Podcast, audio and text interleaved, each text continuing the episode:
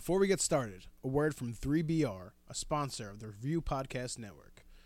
3BR Distillery is a producer of unusual craft spirits, featuring a kitschy Slavic punk tasting room at 7 Main Street in Keyport, New Jersey. 3BR's unique Gorovka spirit is made from peas and is an homage to a family recipe, secretly distilled in the USSR. Experience craft cocktails made with Slavic inspired ingredients in house. Learn more about 3BR at 3BR Distilling on Instagram or visit the tasting room at 7 Main Street in Keyport, New Jersey.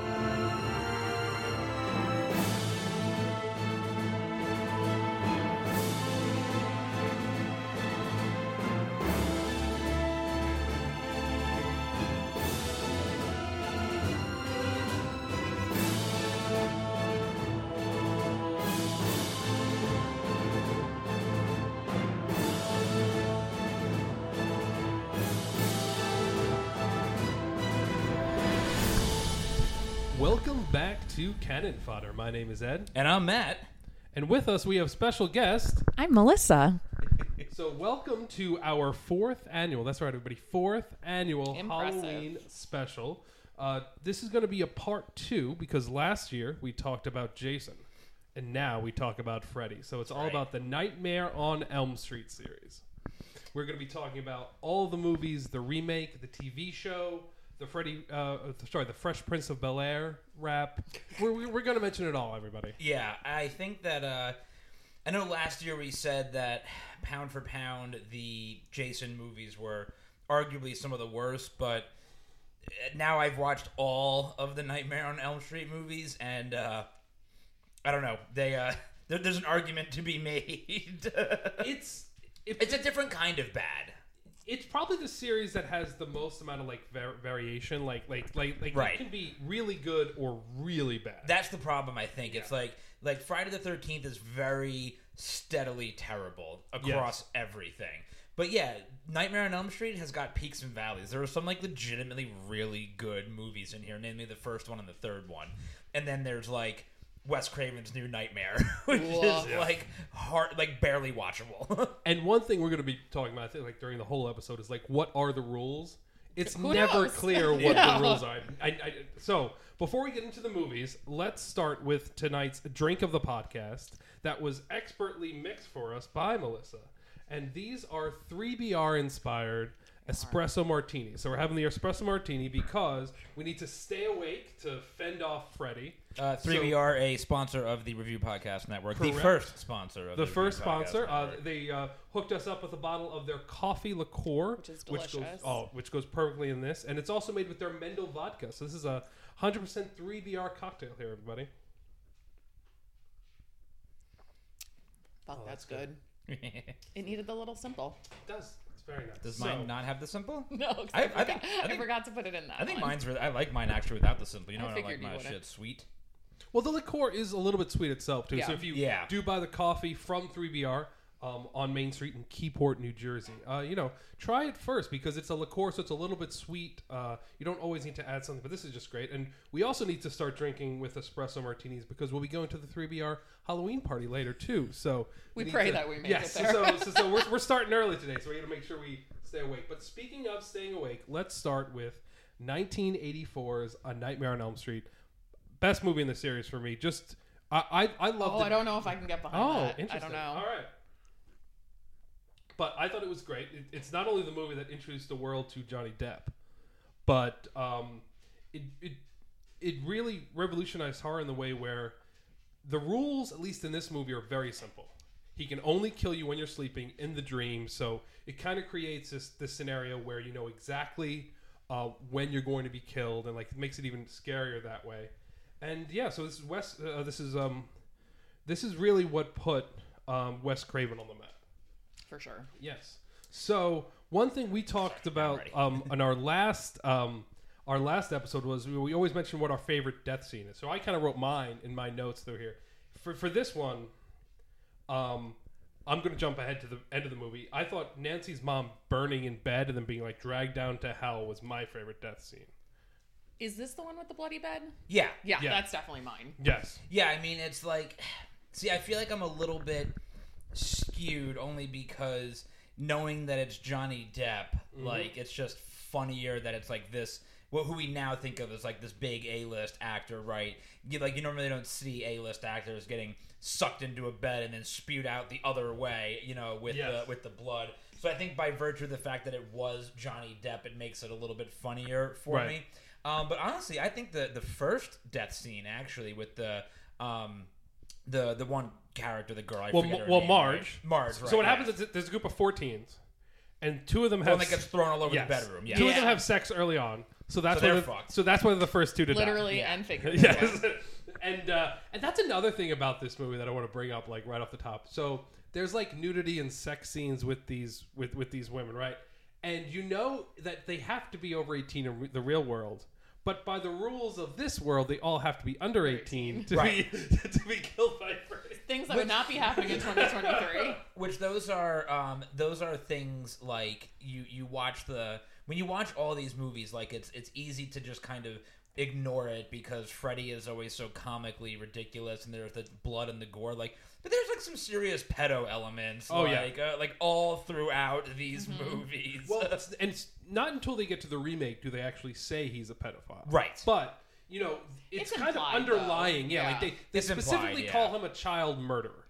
And what's interesting is that he was so so Freddy was killed by the parents in the town because he was um, a child murderer. But all the kids they ever show him um, killing in the real world are all like kid, like like like like Right. you know like grade school age kids. Right. But all the kids we see him killing in the dreams are teenagers. Yes. So it's, it's so it's a different it's a different thing there. But yeah, and then I think it's important to note that like so we have Heather Langenkamp gets introduced in this. She's the one constant who kind of continues on throughout the other movies. She plays Nancy. She's like the final girl, and she survives the movie because even though she gets nude, her breasts are away from camera. So, Correct. like- so like so that is 100%. are the rules. I noticed that in the movie. I'm just like, oh well, we don't actually see her naked, so that's why she survives this movie. I Yeah, I always mean- thought it was just sex. Well Fre- well I didn't know it had to do with titties. Well, you know, yeah, I, I, well, because right, because Sydney survived in, in Scream. That's my drinking. the the nightmare. You want me to hold it for you then? No. The Nightmare on Elm Street movies are like we're gonna talk about, right? They flaunt their own rules Yes, very frequently, but the one rule that they stick to throughout all of the movies is that the virgins will survive. Like that's the only rule they actually abide by, and they especially talk about that in Freddy versus Jason. Like Oh my it's like a major plot point, actually. That, Like to the point, like that, like that. The movie is so absurd. Like it's it's very meta, and they're like, like, well, no, you haven't had sex yet, so you're gonna be okay. Like Well, it's also because the Jason portion of it, like that's a whole Well, that's theme in also- the yeah, Jason yeah, movies, so they kind of had to do it. They didn't have a choice. And and when we talk about like the first movie, it establishes the rules within that movie very simple. So like, yes, Freddy can only come after you in the dreams. Mm-hmm. Midway through the movie, Nancy learns that oh, if I could take like a piece of his sweater or his hat outside of the dream, then their plan to eventually defeat him is let me take all of him outside of the Yep. dream and make him somebody that I can kill. which So they it- revisit a few times. Yeah, so within this movie, it's like a very, very simple thing. And then I also love how the ending of this movie doesn't really answer whether or not she dies or not. No, right. So you think that the movie ends, she's defeated Freddy, she's set up this like kill box basically Yeah. in her house, and um, even though he kills her mom, she seemingly kills him, and then you think she Yep. survived, and then it ends with this dream sequence, which means that she could be alive dreaming, but everybody else in the dream sequence are dead. And they're kind of swallowed alive by a car that's been changed greatest into the car color ever. scheme of the Freddy sweater, which I think is such a brilliant like idea because they use that like later on, like having different things throughout the movies that are in the color scheme of his sweater Right. that you know are him like there are spiders at one point Yep. in the color scheme there's the hall monitor Right. in the color scheme like wearing a similar thing there's all these moments throughout the different movies where when you see the green and red stripes you know oh that's it because one overall critique i have of the whole series is they don't always have the best plan as to show you when you're in the dream or not Yeah. and sometimes that works for more scares, but a lot of times you don't quite know what's going on. But I think it's also it lends itself to like night terrors in general, and I think Right. that's what they were going for. When you have a night terror, you don't know that you're dreaming, so they kind of wanted to blur the line between the two. Yeah, especially because like as the movies progress and like the as the characters know they have to stay awake, they they kind of lose their sense of reality because he's he's such a he's not only does he, is he kill people all the time, he's like really good at it, but he has a plan. Yep. Jason is mindless. Um, like Chucky seems just like an agent of chaos, and I love Chucky, but like he just wants to kill people all the time. Right. and and and he and he only ever has a plan where he needs to like get his body back. I was gonna Yeah, say it's, but it's it's- always yeah. killing with a purpose. yes, You know. but, like, but as long as Chucky's alive and he's and his body's not in danger, he's just randomly killing. Yep. Whereas Freddy is all just about like he's certain he seems to kill people in order sometimes just to mess with them more, especially in Freddy versus Jason where he has to like work up to being powerful enough to kill people. Like he always has a plan. Whereas you know the other killer just mindless. Yeah, he's definitely the smartest of all of the big, like you know, let's call him the big four, right? Eighty Yeah. serial killers between Michael Myers, Jason, Freddy. You know, Yeah. um, he's uh, he's definitely the smartest. Well, I'll throw it out there too. He's my favorite. Well, yeah, he's a lot of fun. Well, because he's also the only one, or one of the only ones, I should say, really at that time. You know, who is his appearance is like so. Chucky, right, is always has always lent itself to comedy because it's a fucking doll, right? you know. Um, but Freddy looks scary, just like Yeah. Michael Myers and, and Jason do. But Michael Myers and Jason don't talk. Right. That's part of their scare, you Yeah. know. But Freddy never shuts the fuck up. But it's still scary. Like he he was unique in that way, um, in that in in that persona, right? Which I know is one of the things, like you know, going jumping ahead a little bit to the remake, right? It's one of the reasons why the remake is so shitty because they were trying to, you know, they, they went they swung the pendulum too far in the opposite direction Yeah. to make him too serious, and it just Yeah. didn't work. And uh, I watched. Uh, you can find this actually on Tubi. It's called Never Sleep Again. It's um, it's an Elm Street uh, documentary that was made right before the remake back in 2010. They have that's fun. interviews with everybody. Heather Langenkamp actually uh, narrates it, and then Wes Craven has interviewed it. But they talk about how one of the first choices Wes Craven made was that he didn't want to hire a stunt guy. So in all these other movies, like they hire a stunt guy, uh, either Jason or my or Michael Myers, like because Right. they're more physically intimidating, and then like, you can make the character physically like he can jump and all that type of stuff. But they wanted to have gu- a guy who has more of like a comedic acting chops, which is why they went with Robert Englund because they wanted that personality. Yep. And you see it kind of grow over time. Like Oh, he totally. really does enjoy. He he is so he is so terrible. Like he just enjoys messing does. with these kids and ruining families. And also, we got to talk about how how bad are the cops in this town? So. Uh, dude. So like the movie begins, right? And there's at least 20 kids that he killed. Like they don't really tell you early on, but eventually you see a sign in the later movies that the town has a population of 15,000 people. And Is this the one where it gets scratched out? yes, Yeah. exactly.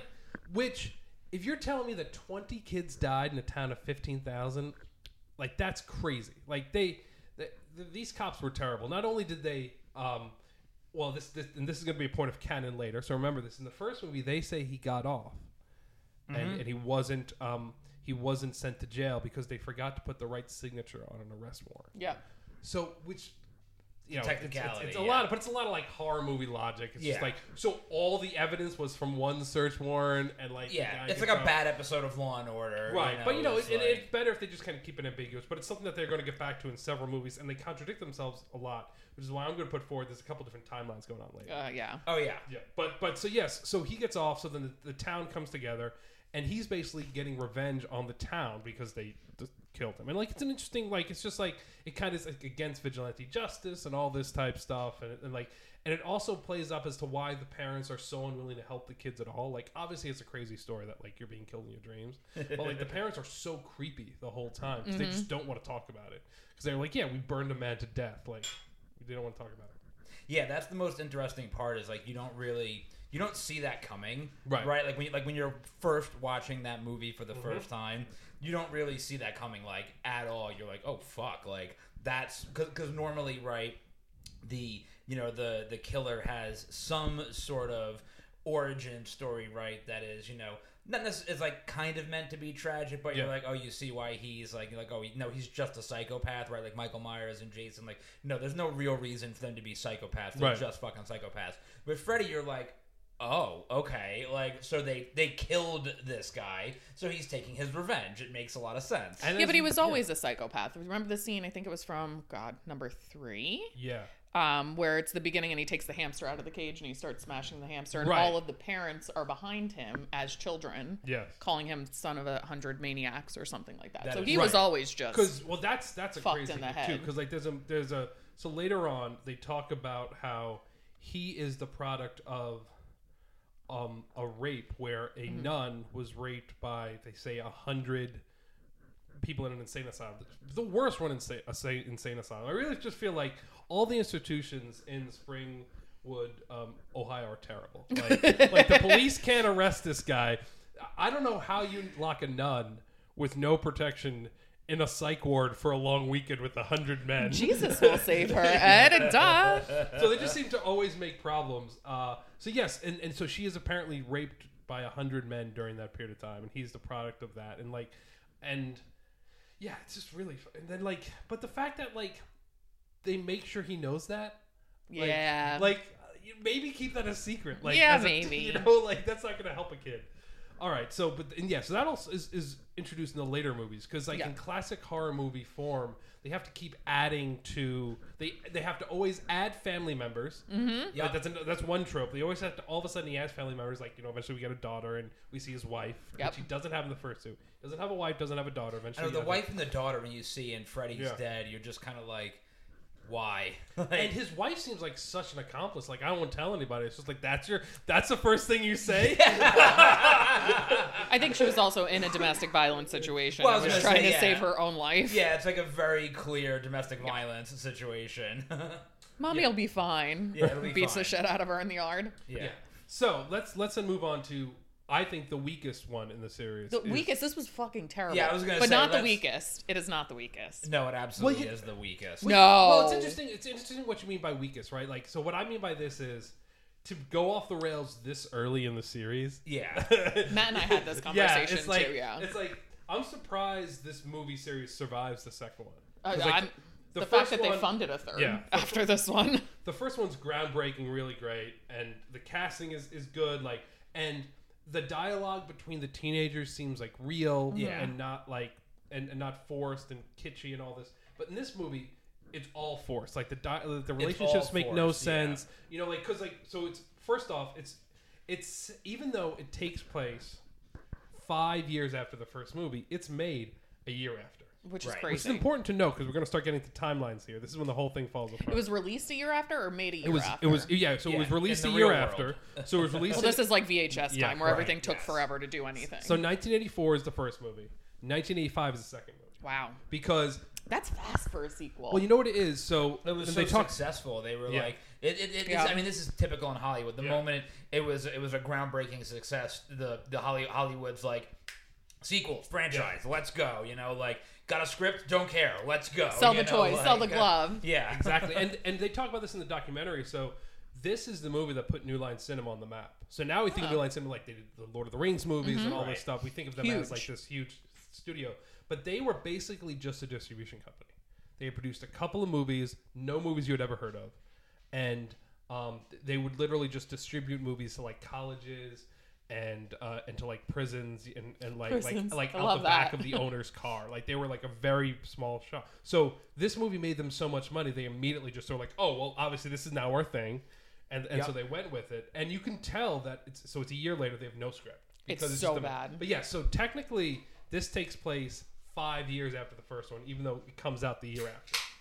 And and that's because in those five years nobody's moved into the house because what happens? A new family, the Walshes, they move into Nancy's old house. So you have this new character Jesse, and they start adding in all these new rules. So first off, Oh, it's the so house is now haunted, and you know that because it's really hot in there. I guess because he died in a fire, Yeah. and then like he not only has control over dreams, but now inexplicably, first off, he survives. It doesn't make sense, right? Nancy supposedly kills him, and now he survived. Well, I have and a now he theory can- for that. Okay, I would love to hear because does it does it explain how does he also now live in the real world? Because he has now full control of the real world. He can because he's burning people. He's like boiling people alive in a pool. Yeah. he's like he's Yep. like cooking hot dogs. Well, like so- how is he able to do and and and His fire magic. Most important Well, there's the possession. he possesses Jesse. Yeah. How does that all work? How is he back now? So I think honestly, for me, this is our first piece of fodder.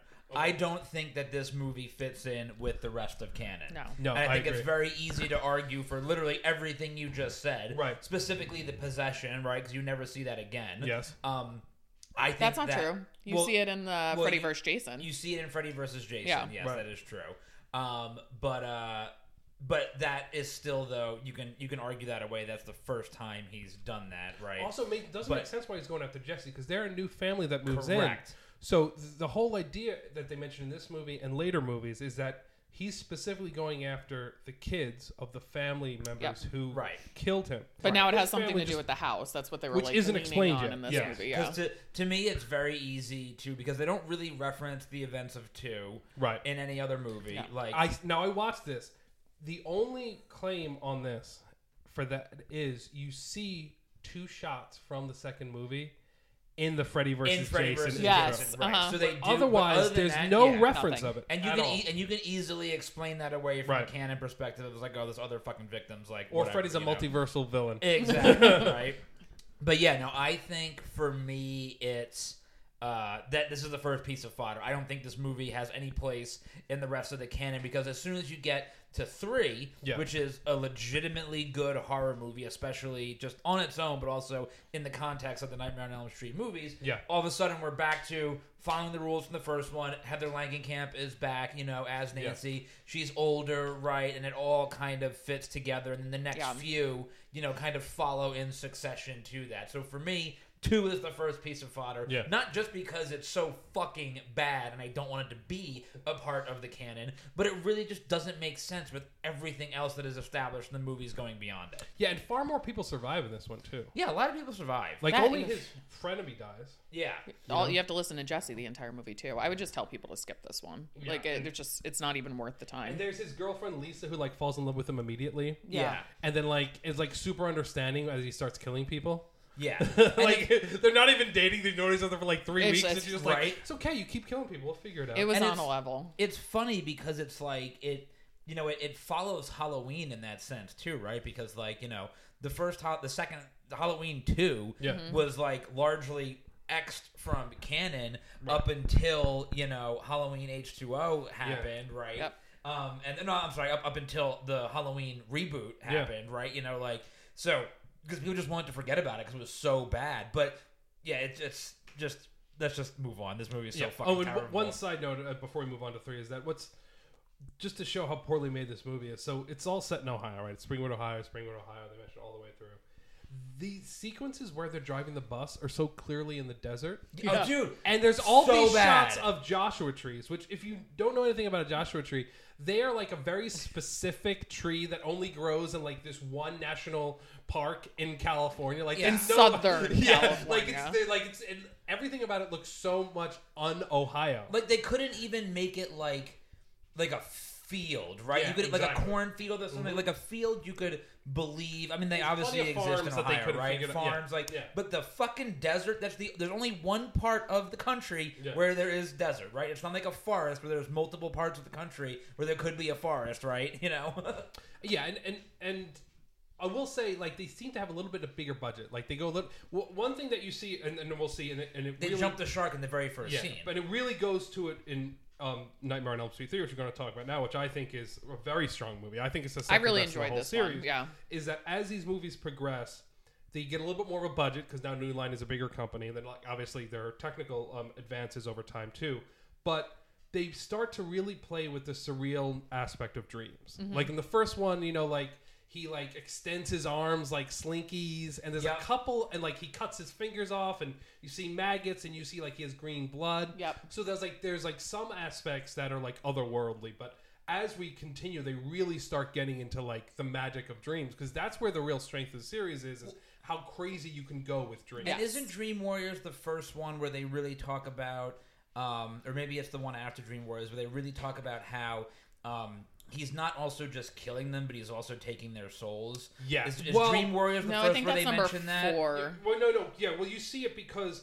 he takes off his shirt And the and you see the head. Yeah. Right. Yeah. Yeah. Yeah. So it's right. So it's so, So th- he's yeah. They, powered they don't by their explicitly mention it, Right. right? But they like that, that. That's where you really Yeah. start to understand that it's it's like he's got a purpose to it. Which again, one of the reasons why this movie is so good is because Yeah. it plays into the lore a lot later on.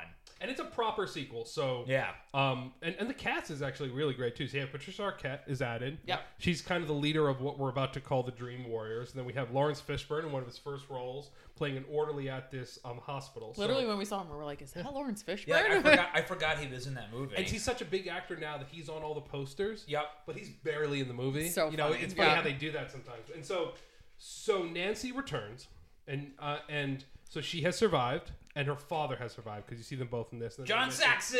Yes. also, the way she says "daddy" creeps me out too. It's like Yeah. a whole nother creep factor of and this it's- movie. And so this movie now is is two years after two. Yep. And what's interesting to note, and now we're doing with the timeline. So she mentions that what happened to her with Freddy was six years ago. So that means this takes place after the second movie, definitively, if it is still canon. Yep. And she obviously is too young because she was playing a teenager three years ago, mm-hmm. Right. And now she's supposed to be like a doctoral candidate, you know? Like, so Yeah, they make her this hair, like, a streak- little They add her like the Kingdom Come streak of gray Yeah, hair, like- like so, like so, like oh now she's old, and they put her in a lot of pantsuits, Right. to- to, like- I, the gray streak I always thought was like almost like a rogue thing. Like Well, when Rogue way, got her just a- power yeah. or like Oh, yeah. lost her powers, Yeah. she got the streak, and that's kind of like what I always attribute it. Either way, it just makes her look older Yeah. because Yeah. she's basically little the same gray age you look older. as all these kids who are at this. So, so what's happened is, so it still takes place in, in Springwood, and they're all at a um at like a hospital for kids with sleeping disorders. And then if, as the movie progresses, we learn that they are the last of the Elm Street children. The So these last are of the last of the, Last. of the children, and It so becomes such a great story Yes. element later on. because because that, that's the problem. So that's what this movie keeps on doing. This series. So you keep on killing Fred and having to bring him back, and you keep on killing off the Elm Street children, and then eventually there are no children left, which is the best part. Yep. I, can't, I, can't, I can't wait to get to that movie. I can't wait to get to that so movie. they, so this so this one kind of creates new rules, but it's kind of consistent. So now what they they realize is that okay, we have all these kids who are dreaming together, and and they each have their own powers. And Patricia Arquette can basically pull people into dreams so that they can dream and fight him together. And then and then they realize that oh, like working with these doctors, that they can like control their dreams to a degree where one of them is like super strong, one of them becomes like a wizard, one of them is a gymnast. Dude, it's so good because it's like. It, But it's what dream should be. That's Well, like exactly mhm. what it is. You dream what your power playing is, and like into you, like the surreal, which I love about. yeah, but this that's why that's one of the reasons why this movie is so good because it's like it it takes the 'cause the the one thing that a lot of horror movies miss um, is the like you the, you have no reason to like really kind of root for or like care about the heroes like Right. the villains are always the more interesting characters Yeah. in this movie you get both because it's like for in a, a very rare occurrence the heroes are actually like fighting back instead Yes. of being you know just running scared or which is one of the reasons why the halloween series of movies is has always been my favorite because despite how terrifying michael myers is more often than not that has the that the the characters in those movies are the ones that are more often fighting back rather than just like running scared. Like that's why Dream Warriors is so cool. Not to mention, I would say honestly, the Nightmare on Elm Street series as a whole, but Dream Warriors in particular, best horror movie soundtrack Oh yeah. hands down period so good the song dream warriors that like for that time too it's it's an 80s hair metal banger Yeah. in a horror movie about dreams like it doesn't it doesn't get any better than that Yes. That's like pure VHS era. I also like that the heroes in this one are almost like anti-heroes because they're not like the creme de la creme of people. Like you don't, Right. you wouldn't expect them to be heroes in another movie, but they take them and they kind of make them heroes, which I really appreciate. Right, and like one. there's the one kid who can't walk, like he's in a Yep. wheelchair. Yeah, But in my dreams, I can walk. I love that little. Me too. Because that's such a great little way to like really build up like the powers of a dream. Yeah, totally. And yeah, it's And Patricia Arquette has like an anger issue. yeah. yeah, well, it it's all great. Well, it does make sense because like Yep. Just think about how fucked up it must be to live in this town. Oh, Like God, you know, yeah. because like at it's like this- living near Cri- Camp Crystal Lake. right. Because at this point, whether or not two is canon or not, It's not. but we're now we're now we're now over 30 kids have died like in less than a decade we're, we're approaching 30 to 50 kids in this in this town have died and no one is acknowledging it. Still. no and like they're like just in and like and like and, Just keep they're, the like, body bags coming. The morgue's like, ah, and they're just- yeah and they're just sending all these kids to these institutions and all this crazy stuff it's yeah and I wonder what the school districts are like there. Do you think like I mean, there's no job security, I suppose, right? 'Cause there's no fucking children.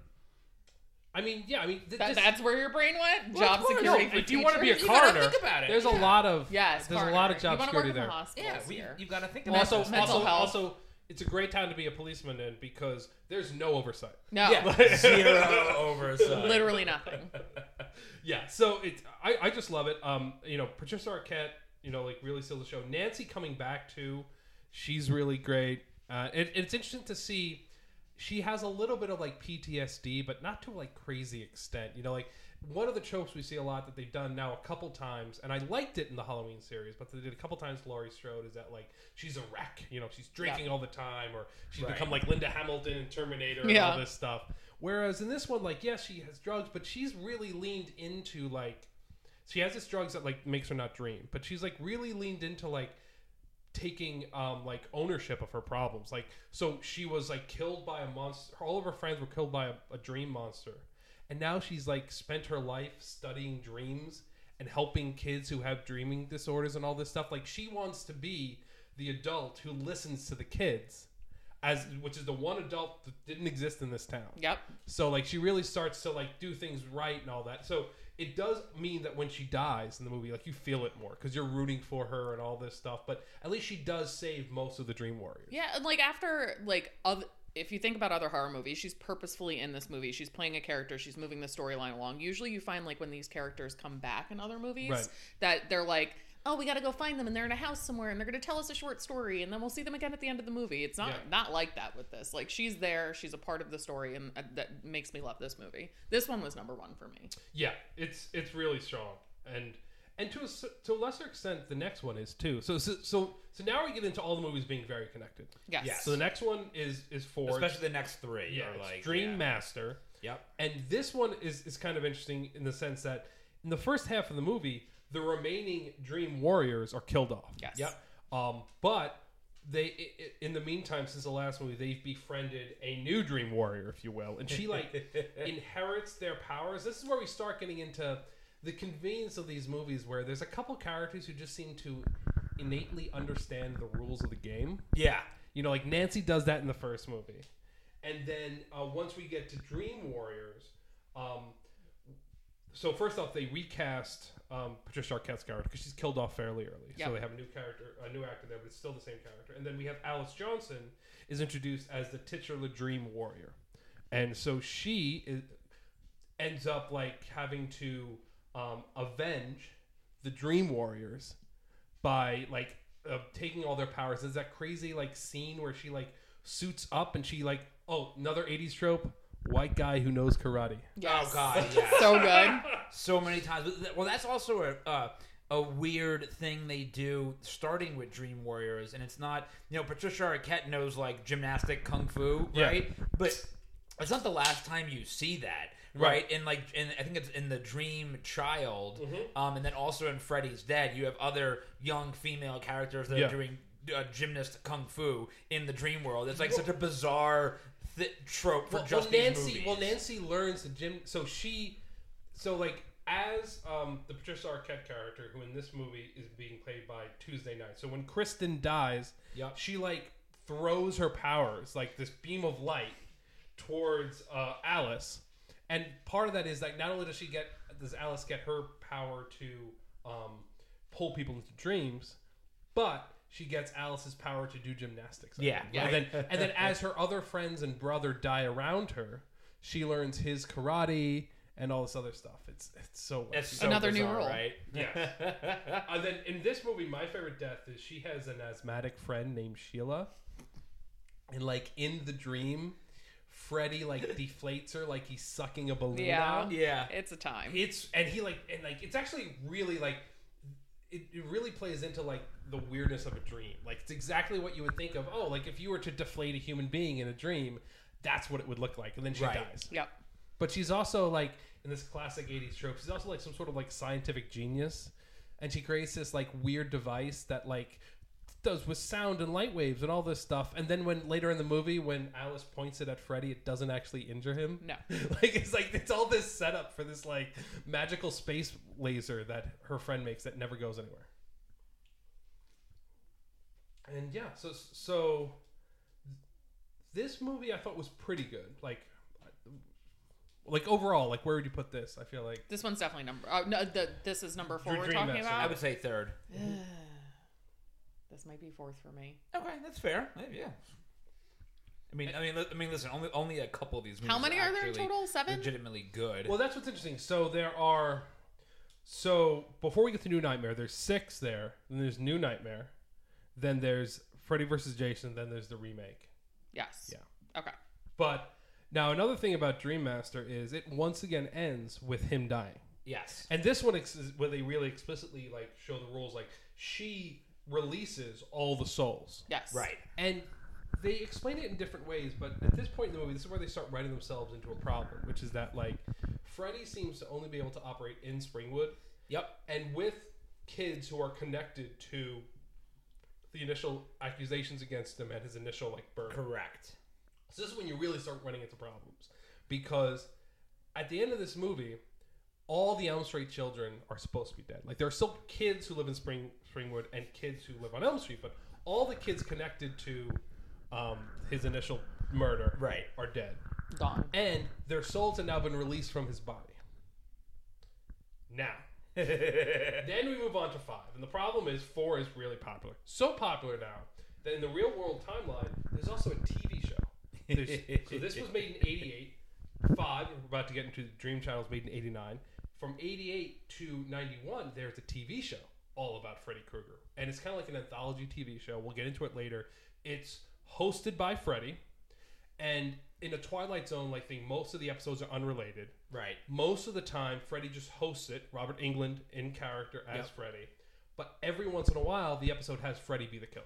Right. And it, Brad Pitt, Mariska Hargitay, like they have a lot of like big. this is the one thing I throughout did over time. not watch. 'cause I didn't even know it existed. Well, it's We also interest- did not have time. Yeah, it's it's a lot, and it's well, hard to probably find. because you wrote it on the document. and I didn't Yeah. read the document. Well, and I sent a link to you, but you know you don't yeah, read your I don't read the text, it's documents. Yeah. Well, the great thing about these movies too, which we didn't touch upon, is the time, the length of them. So Yes. like we were able to watch like two or three Oh, yeah, no, in these one are- night. these 'Cause are they were all like Strength, they yeah. were under under They're an all- hour they're all about 90 They- minutes, Yeah, yeah. they fit it all in. It, wa- it was fantastic. Even the remake too, which is in an Yeah. era where movies are Uh-huh. long. No, I think that's a strength too because you don't need a lot, of, especially once you get into the later ones. You don't need a lot of. No, setup. Yeah, because you you are you know Yeah. the story. Nobody's Yeah. And the And joining the remake from like is so bad. Oh god, the remake is Well, so bad. remake is terrible. So let's let, let's jump. Let's keep going. So Dream Child. So now they have to find a way. So so he's completely been destroyed. He has he has no souls, and nobody who's supposed to power him are left. So they have to like write this crazy thing where the surviving um, the surviving uh, character Alice, who in now a year later at the same high school now has a whole new set of friends. And did they recast her too? It's not Patricia Arquette in the. no, they recast her in the last movie. That's what I thought. yes, yeah, yeah, but but now one. this is the new character Alice. Yes. And so now she, um, the, movie begins with this like scene that looks scary and then becomes sexual. Yeah. don't know, it's a this very, one is really bad. This yeah, movie is really bad. It's, it's really weird. Yeah. Like at first you see a lot of like grabbing, and then like they change the, and then it's like oh he's having sex with her. Yeah. And then oh that's I guess where they they have this kid. So what happens is. Sh- her boyfriend dies early on in the movie. This is the best death for me. This is when he turns her boyfriend um, into Dan is turned into a motorcycle. this is a good. Yeah. death, and then yeah. he like pretty crashed. good. And this is also this movie is plays fast and loose with the real world rules because now he's basically able to like f- before Freddy was at the whims of sleep. so he couldn't make you fall asleep. No. But once you inevitably fell asleep because you're human, you would be prey to him. Right. This one, he seems to develop the ability to turn people asleep. So in the next two movies, he's able to make people fall asleep. In which case, he can he can cause all types of chaos. He becomes the Sandman. Yes. Yeah. And part of his ability to do that, apparently, the way he's able to come back is that in the room, and this is like great pseudoscience, babies sleep 70% of the time. So therefore, Right. if the baby's asleep in her room, he can use the baby to connect to everybody else. Right. And then he like tries to like basically like adopt the baby in the Yeah, womb and like she fucking interacts with like a seven year old version in the dream of her kid who's like two months old. Right. It's so wacky. The yeah, this movie is awful, and it's it's almost as bad as the second one. Yeah. Um, but given the connection to the previous two, it still has to remain in canon. Yeah. But the next one, Yeah. Freddy's Dead. This one, The final nightmare. like I the love, final, final, final. I nightmare? love Freddy's Dead. Yes. So so Freddy dies in every movie, but this time it's He dies for real. more The for end. real. He's it's dead. more for dead. real. He's extra dead. now this one I'm going to argue is not canon. Oh, do tell. Now here's do why. So, tell. so first off, this is Freddy's Dead, 1991, and this is the last movie for a while. right. And this is like as the TV show is ending, so there is a aspect of finality to this that you see more than most of the time. So first off, it starts off with this, and and I will post this on our Instagram. It has this like computer screen uh, text coming It's up, so good. like Escape from New York, It's so good. and it's like.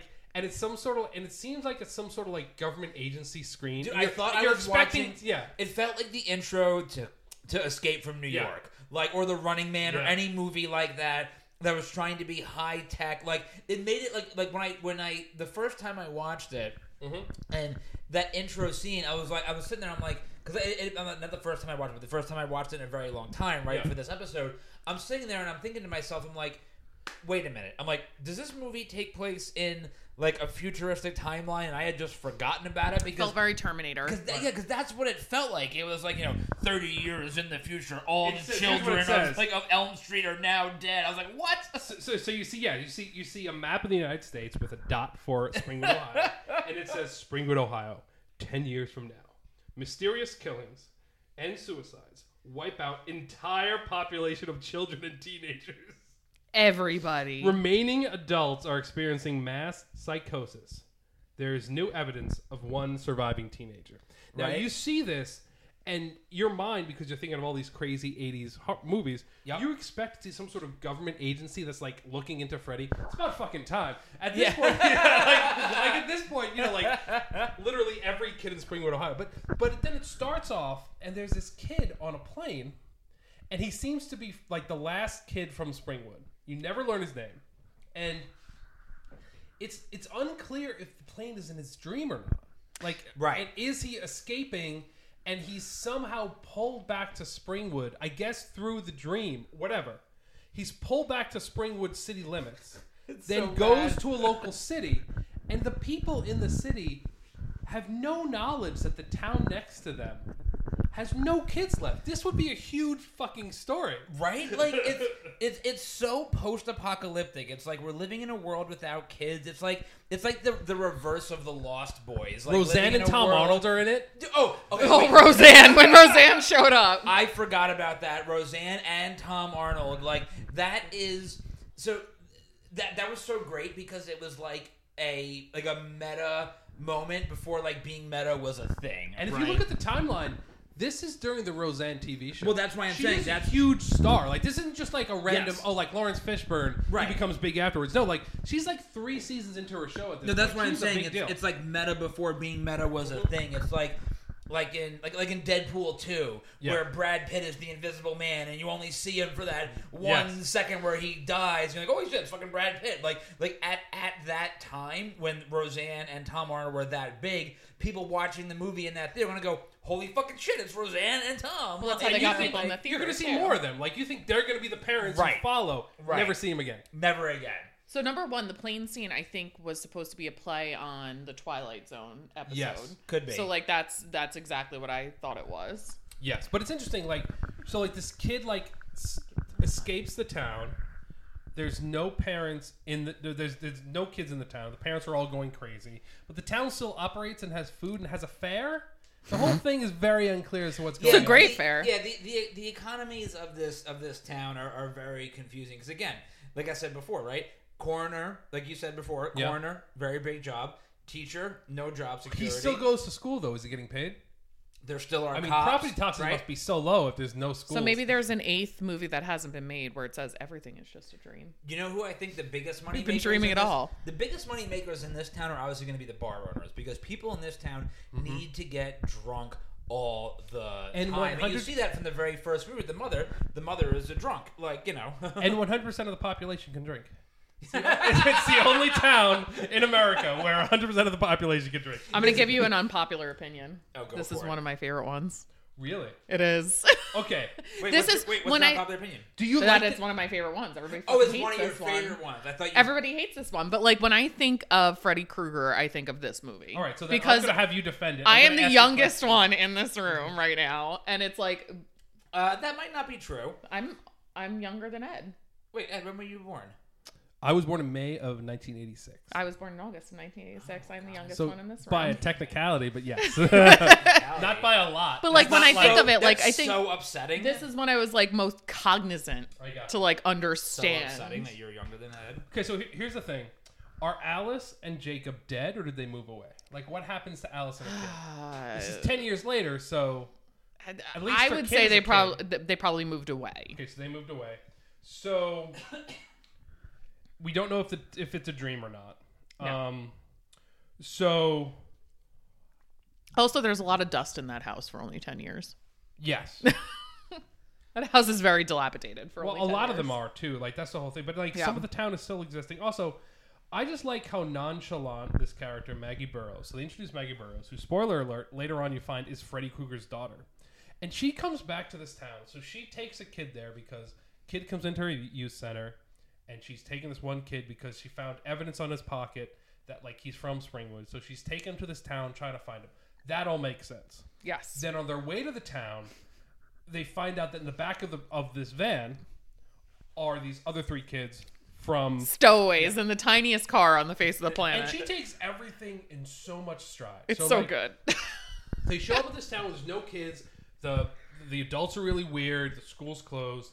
And then she tells the three stowaways who were trying to escape in the van. She now gives them the keys to the van and tells them, Go. honor system, drive back, not thinking any way about how she's going to get back with this kid. Oh my and God. this kid just walk around the town and like they never go to the police station, which is probably for the best, but there's no way she knows that. No. but but then they go to the school and then like they go through like the library in the school and they go to an orphanage. They're just walking in and out of like buildings in this town like like it's super normal as though like if we just went to red bank there were no kids and we just walk around being like oh this is cool Dude, I mean, what I'm it's a town I want to move to. What- yeah, but it really is like a but yeah but more of a town where movie. like it was a it was everybody agreed not to have kids not Yeah. a town where now All the hundreds of kids are dead. have been killed or maybe I'm speaking for you I mean, Um. So, okay. So we need to talk about the new. The, the no, no, no. We didn't no, get no, to the not part. Okay, of here's this the- no, being because- fodder and not no, here- canon. here's No, no, why I think still, it's fodder. We're still, we're still, yeah. Okay. Here- here's why I think Final Nightmare is fodder. So, in the at, at the end of the movie, you see um, Fr- uh, Freddy's daughter remembering her childhood, yes. and you see the moment of that he kills his wife, which is right before he's caught. Yes. Mommy's Um, going to be okay, sweetie. Yes, and then you see when he's in the basement of the house, Mm-hmm. and when he is killed. Yes. So and and he's killed. Basically, a mob surrounds the house, throw a couple Molotov cocktails in, and he burns alive. Yes. Now, this is completely different than the way he is killed in a piece of fodder or canon that we'll discuss now, which is Freddy's Nightmare, the 1988 TV show, the pilot of which shows the entire court case. So it opens up, it shows the court case, Okay. it shows that he wasn't. Now this is interesting. It shows that he wasn't read his Miranda rights. not a signature on the warrant. Again, a Law and Order technicality mhm. of. But it's well, also you know, like a it's TV show. Yes. So maybe the TV Yeah, that's show TV is show fodder logic. and You the movie is in both. canon. But then they show him being tracked down to a warehouse, which is where he kills a lot of his kids. See, guys, you're missing the you're missing the bigger picture here. Most of this is fodder, yeah, probably. and I'll explain why Okay. when we get to the next movie. Tell us, Sensei. Okay, all right. So now we're gonna get. So what you're getting to now is New you- Nightmare. you're getting into New Nightmare, which is made in '94. Wes Craven returns for the first Yep. time in several movies.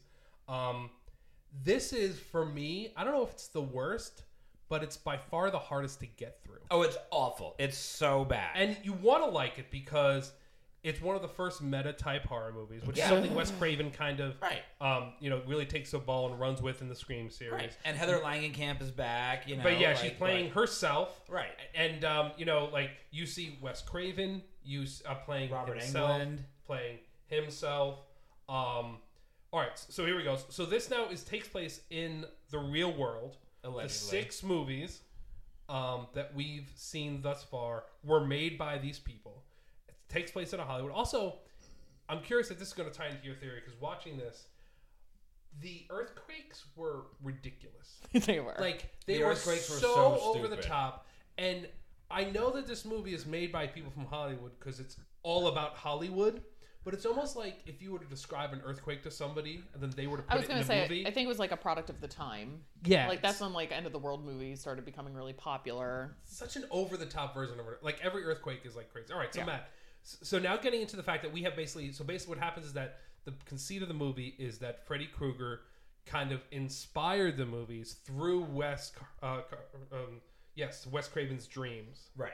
and then he like is kind of manipulating the real world to make another movie because he gains power through the movies Right. and like so he's like calling up and scaring people and then like he's in the real nancy's dreams and all this type of stuff all right so, so getting to this meta movie thing how does how does this tie into your grand theory So it's not. I mean, it's not ironclad because let's be honest. A lot of the rules here are, you know, in all the movies are. are we put in more thought than most of them right, Yes. So there's a couple things to consider. So what my what my overarching theory is is that the only movies that are truly canon are the well not, not necessarily canon let me rephrase that the only movies that truly happen in in a real world wherever that in a may real be. world sense are Yes. the first one mm-hmm. dream warriors Mm-hmm. and this one So not the third. Is third the Dream Warriors is the third okay. one, yes. So, and the reason I say that is because you can make an argument that Nancy, because she died, right, in Dream Warriors, you can make an argument. So, when you think about the end of the first one, right, where they make it clear that Freddy's not dead, and even Right. though he reaches his hand through, and you think the mom is the only victim, but then you know what happens with them in the in the uh, the car is made of the convertible, right? You're him, like, yeah. and that's how the movie ends, right? And then you don't see Nancy again to the third one, which makes because at the end of that movie, and then when you think about the second movie, you're like, okay, well, Nancy must have died because, Yeah. right? But then she shows up in the third one. So my theory is that the second movie, well, that's just the second movie. Call it what it is? It's fodder, right? But Yeah. the third movie, Dream Warriors, Dream, uh, the fourth one, Dream uh, master and then dream Dream child. Child and Freddy's Dead are all just more elaborate dreams that Nancy is having. Gotcha. And then she finishes her dream in New Nightmare, and part of her This dream. awfully complex. No, it's very complex. This Because is when you- also very wrong. because when you, well, no, it's not necessarily wrong when you think about what's there. The the only thing that makes it wrong is the fact that you have that final bullshit scene where you see the script, right? So if you take Yes. if you take the final scene where you see the script and Nancy is called by her real name Heather, if you just remove that element, everything else lines up because you can very easily argue that her in her dreams she is this actress in the real world and she's rationalized this trauma that she's had of the Freddy nightmare the only way she's been able to rationalize it in this hyper long dream she's had is to make it so that it's not real that's why you get all the meta elements or whatever and then think about when you see Johnny Depp right Johnny Depp has that cameo in the new Nightmare as that. That is a great- that is a great guy, cameo. right? It's a great cameo because that's more than just showing him on the screen. He interacts with Freddy. Freddy Correct. hits him in the face and all this stuff. Correct, Yeah. yes. But you can easily sync that up to the fact that all the trauma she has experienced from her life as Nancy at the beginning of the first movie, right? So the first movie happens in the real world and the and like that's it. Everything else is a part of her dreams until New Nightmare. Now, what about Freddy versus Jason? Where does that play in? Now, Freddy versus Jason is technically, I think you can put in that same world because, you know, if you think about it this way too, the other thing you have to think about too is that they have the only, the last time you see in New Nightmare, the last time you see John Saxon's character Yes. as Nancy's father, he's it's in the you know in the movie it's a Mm-hmm. dream sequence but in my theory it's the real world because he's back as her father that's the last time you see john saxon even though Right. for the rest of the movie he was playing real life john Yeah. saxon so you can have new nightmare end nancy thinks it's all done and because a major plot point of freddy versus jason is freddy trying to regain his powers Yeah. you can put that into my theory of how all the other movies are dreams except for the first one and the new nightmare everything else she has dreamt Now, here's the problem with that. So, Freddy versus Jason No. Directly contradicts everything about the Final Nightmare. Literally Correct. Right, because because the town is back. right There are tons of kids. There's a high school.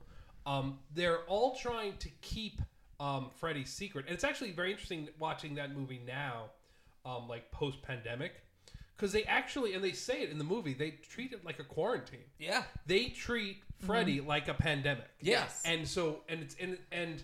I mean, they burned a man alive, so I guess morally speaking, this isn't the worst thing these parents have done, right? So now what they're doing is the few kids who have interacted with Freddy when he was like losing his powers and about to disappear, the few kids who still remembered him are sent to this um are sent to actually the same um they're sent to the same hospital that they mention in Dream Warriors.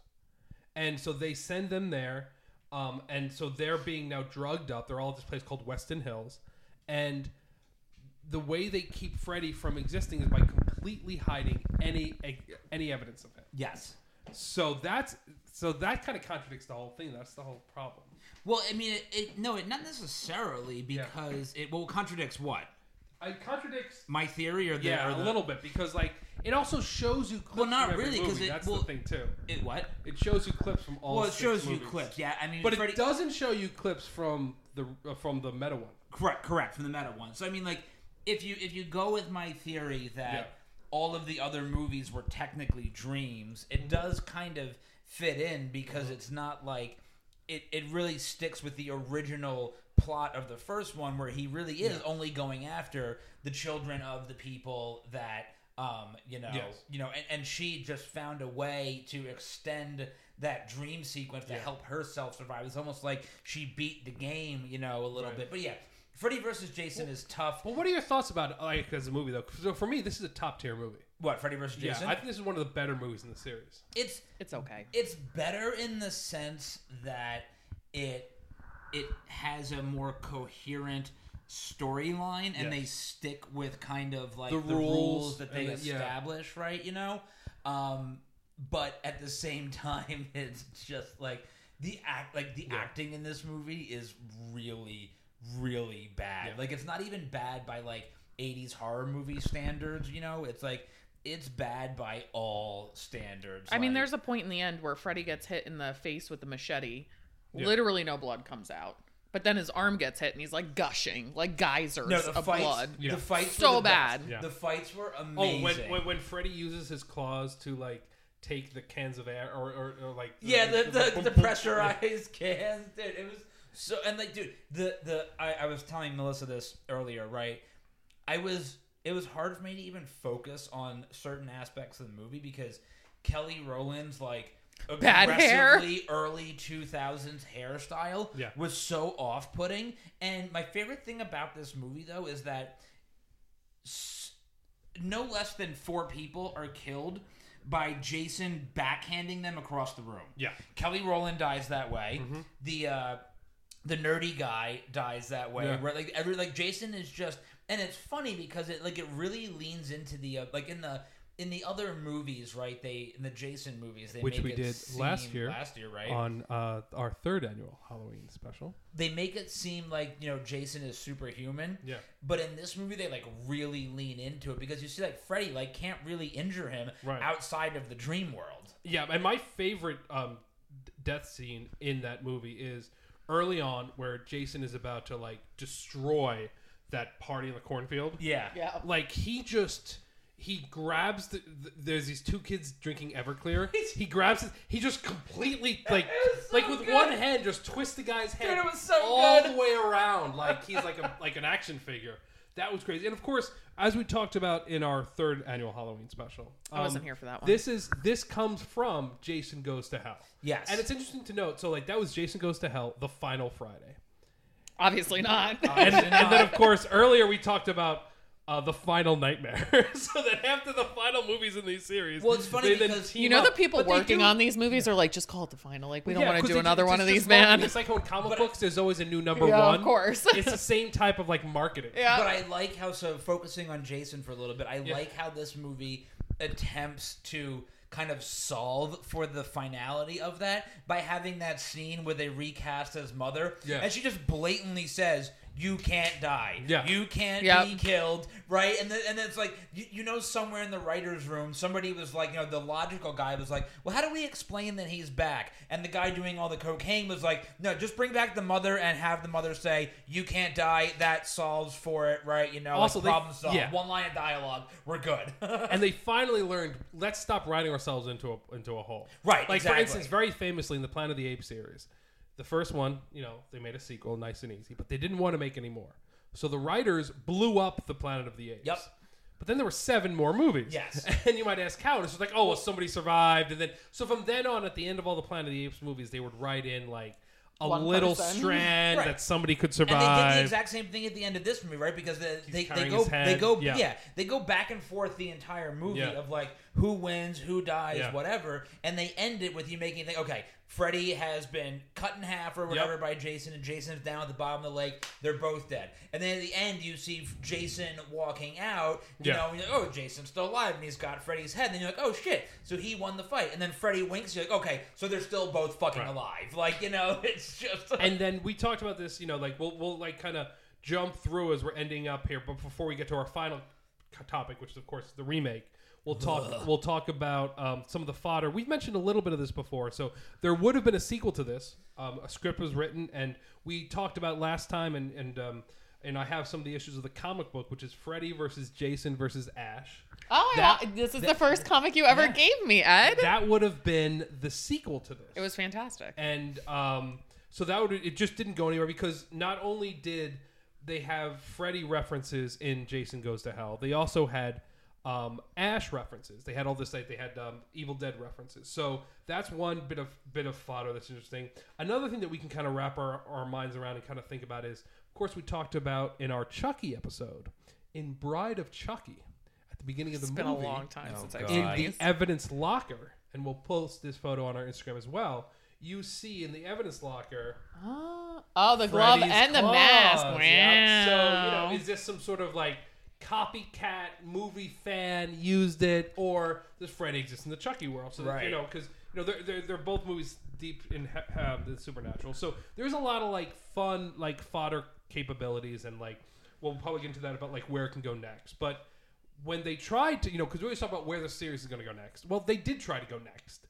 They did try to go without Robert Englund, without Wes Craven. They made Nightmare on Elm Street, and it's funny. my it was here- so bad. It It, is. was so and, bad. and, and I wrote Beth Death, best death, and I said his own question mark. There really isn't one. Yeah. like the whole like like like there is a scene in Dream Warriors where Freddy turns the um the blood vessels in one of the kids' arms into like Spider Man. Yeah. and he uses like a puppet to go to his death. Like, and they have no budget. And this one is made in 2010. At this point, New Line Cinema is post Lord of the Rings, has a ton of money. So bad. Computer generated um, um, graphics are like are very um, are very easy to make, and there's no imagination in the death sentences. There's two things that work in this movie for me. One is they fully go. I think times have changed. They can mention he's a child molester. Right. Yeah. And so that means that the kids aren't being targeted because they're the family members of the parents who killed him. They are actually his sexual assault victims. So Yep. that adds a whole creepiness. But there's a lot of potential there. They really never live up to it because by the time they know that they're sexual assault victims, there's only two of them left, and it's like the end of the movie. Yeah. So like that would have been something where, because they all forget about him. So I would have preferred if they would have kept this trauma going. Like it's almost like they don't get the trauma until like he's dead ten minutes later. Yeah. And then the other aspect that I like is these parents are much worse. So we were talking about this when I Horrible. first Terrible. today to record. So the main point, even though there's a couple different versions of how he died, the main point is he went to trial. He was let out of jail because of some sort of cop screw up, be it uh, search warrant, Miranda, whatever it may be. But in this one, the parents just straight up kill him right away, and and that leads to this whole part of the movie where the first third or so, not two thirds of the movie, you're not sure if he's a victim or not Right. because the kids even say a couple times like i don't really remember this like who knows what we were saying and the parents like admit yeah we had like no evidence we just didn't want to go we just didn't want you to have to like like um be on the stand and Yeah. testify about this Yeah. because they just chase him they never go to the cops they full on just like lynch mob him and it, it really makes him so much worse because you because Yeah. obviously you side with any family that like had their kid be sexually assaulted Of course. but it's much easier to like okay extrajudicial murder if they tried and nothing and like they have all this evidence. But in this movie, they have no evidence and they just burn the motherfucker alive. Mm-hmm. it's I I have no words to say for this movie other than it's terrible. It is awful in every sense. He's sense. not of, a good like, Freddy Krueger, he's unfortunately. like Jackie Earle Haley. I'm sorry, good actor, bad terrible Freddy Freddy Krueger. And I know it's like a small thing, and I know that they were trying to make it look more like an actual burn victim. This is my by not Ugh. giving him a nose, but it It's just looks fun bad. too. It's he's not. just, a- he's well, not Yes. because because like when he's running from them about to be burned, and I know part of the idea is they want to make him sympathetic by making him run, right? Right. But he like when he is killed and all the other times, he's enjoying this. He's just Yeah. like, yeah, Well, this is the- bring it on. this he's the- kind of a scared character. He's not Yeah. enjoying this as much. this movie is what you begin to see as a problem, in my opinion, with all modern horror movies, right? Right. Especially, well, first of all, the concept of a modern slasher doesn't Yeah. exist because nowadays, if you're making a horror movie, it has to be paranormal or like whatever. Fuck that shit. But like, it's the the the reason why movies like Halloween and Friday the Thirteenth and and Nightmare on Elm Street and all of these classic movies are so beloved depend regardless of the fact of what stupid critics and stuff say on them is, Yeah. is because the killers and the themes and the acting and the whole thing there's always this element of camp or comedy or whatever that balances out the scariness of it right because again you look at the first halloween movie or like a lot of the halloween movies. Like like michael myers is always terrifying. Freddy Yeah. is always terrifying right? There's always some element of camp. There's always something in there that just makes it a little bit more enjoyable right, Right.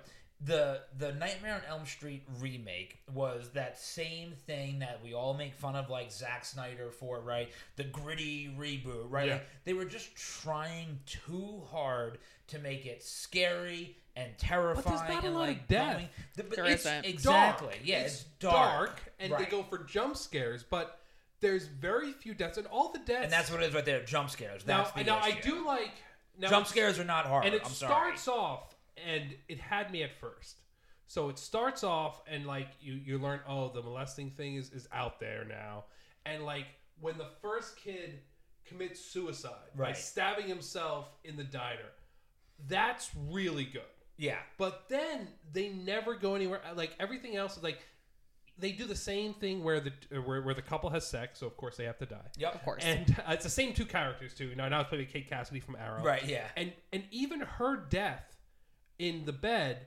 is less scary. Oddly enough, there's less effects. She moves less, right? And the other one, she's being torn around the room and like being pulled up, and there's more blood. In this one, there's less blood, and she barely levitates. Like, but I think that's is it's a part of this movie, so they wanted to bring everything more real world, which goes down It's to his crazy when you have a dream warrior killer. Yeah, but, like it goes down to his makeup. It goes down to the voice he was Yeah. using as well. It almost like it, they made tried to make it sound like he ingested a lot of smoke from being burned to death, and like that's why I think it was less fanciful because Yeah. they wanted to make it more real, But- which but- just doesn't land well. It's- Exactly. It's not like James Bond. You can make a real world James Bond because there are spies. Yes. like there are dream Well, there are why- dream killers. It's, it's the same exact reason why like the Rob Zombie remakes of Halloween were like Yeah. really not that good 'Cause Like, they were he blood and gore. Yeah, They weren't exactly. great. He was focusing so much on like the intimidation Yeah. factor and the gore and the brutality of Michael Myers, Mm-hmm. as opposed to just like like, again. I can't say this enough. Like the first Halloween movie, there's barely Yeah. any blood. There's Right. only a handful of deaths overall, but he's fucking terrifying, even in broad daylight when he's Right. stalking Laurie. because like, you know nothing about you know him. nothing, nothing as about intentions. Him. Yes, like you Right. know, and it's just and, and it's the camera angles and the Yeah. shots and it's everything. It's like yeah, this this the the remake of Nightmare on Elm Street is everything that is wrong with Yeah. modern horror movies and it continues to be wrong with modern horror movies to this day. Yeah, it, it was really a disappointment. Like they had a couple of good ideas, but the overall execution was terrible. Yeah. And, I agree. You know, obviously that's why it didn't go anywhere. Yep. And then now it's interesting too. You know, now that the rights to the character are no longer with New Line, so they've now gone to Wes Craven's estate, who has passed away now. Right. Uh, so we're going to get another one, but I'm just curious where they go. You know, Yeah, I mean, I, al- honestly- I I almost feel like the best way to handle all these series is if somebody were to be able to collect all the rights, because most famously now recently, uh, so you know, like obviously the Jason rights can be tied into Freddy if they were to have the deal, and then also um, Halloween Yep. is now um, for sale. I think what was it Miramax was trying. to It was a whole yeah. thing where where now, where now those rights are for sale. If somebody could combine all those movies, and if they were to like start, and I'm not always a big shared universe fan, but if they were like from the very beginning, being like, okay, this is the way the paranormal works in this world. Yeah. And like the and like the powers for all these characters are somewhat created be, or because of that, and then eventually over time they can all kind of like eventually connect. Because Freddy versus Jason was a more modern take on Freddy, right? He was the first one in and over the ten lore years, actually and it was solid. and the lore actually works like Right. it actually works with the way they were describing Right. it you know Yeah. um which was honestly impressive to be Yeah. perfectly honest with you in terms of how they managed to connect those two you know um but but yeah no i, I think where this goes next is um they need to do a fresh start Mm-hmm. but they need somebody who is aware of what made the originals classic. And it's like Like, they need- like, they like need to- somebody who's in the vein of like a David Lynch or something. Yeah. Somebody who like somebody who's like really willing, like go with a crazy indie director. Somebody who's really willing to lean into the dream nature. Yeah. of it. 'Cause- Basically, the what- new one did not have any. It was all real world. Right. Lean into the weird stuff of a dream, like the way Chris Nolan would do, where like the Yeah. hallway's spinning or all that type of stuff. Basically, just watch every like mainstream horror movie that's come out in the last decade and Yeah. do the exact opposite. Yes, is what exactly. they need to do. Well, it's kind of what I loved about the Dream Child so much is Yeah. that like they leaned into that. That whole Yeah. psychedelic scene where he's Yeah. like smoking smoking the bong and Yeah. like he shows up on the TV. It was great. And Yeah, they yeah. just Awesome. they need to go back to that. Yeah, Yeah. exactly. Agreed. Awesome. Well, I think there we go. So I think uh, that is the end of our fourth annual Halloween special. Melissa, thank you for joining us. Thanks for having me, Uh, so so follow the Review Podcast Network anywhere uh, you can. You know we're on uh, Instagram, we're on TikTok. We've been making some TikTok content today, actually, so you'll be Oh. able to see that. And uh, stay tuned for the next. I think Mission Impossible is what we've talked about. is our Yeah, next we're doing Mission Impossible so- next, yeah. so, I there will we not go. be here You for will that not one. be here. For that. no, thank you. All right, everybody. So until then, my name is Ed. I'm Matt, uh, Melissa. you were hitting me. I'm sorry. I'm actually Matt, and this Is Canon Canon Fodder. We'll do better next time.